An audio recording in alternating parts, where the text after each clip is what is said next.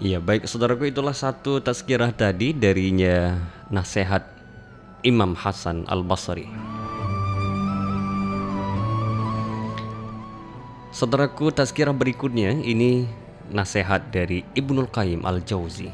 Beliau berkata, harta jikalau tidak bermanfaat untuk pemiliknya, maka pasti akan merugikannya. Demikian halnya dengan ilmu, kekuasaan, dan kemampuan. Semua itu jika tidak bermanfaat bagi pemiliknya, niscaya akan merugikannya.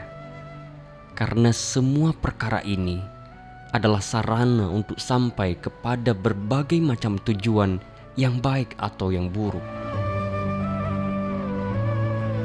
Saudaraku, apabila terabaikan untuk menjadi sarana menuju kepada tujuan-tujuan yang baik, maka akan menjadi sarana kepada lawannya, yaitu tujuan-tujuan yang buruk. Manusia yang paling beruntung adalah seseorang yang menjadikannya sebagai sarana menuju Allah dan sarana menuju negeri akhirat. Itulah yang bermanfaat untuk kehidupan dunia dan akhiratnya.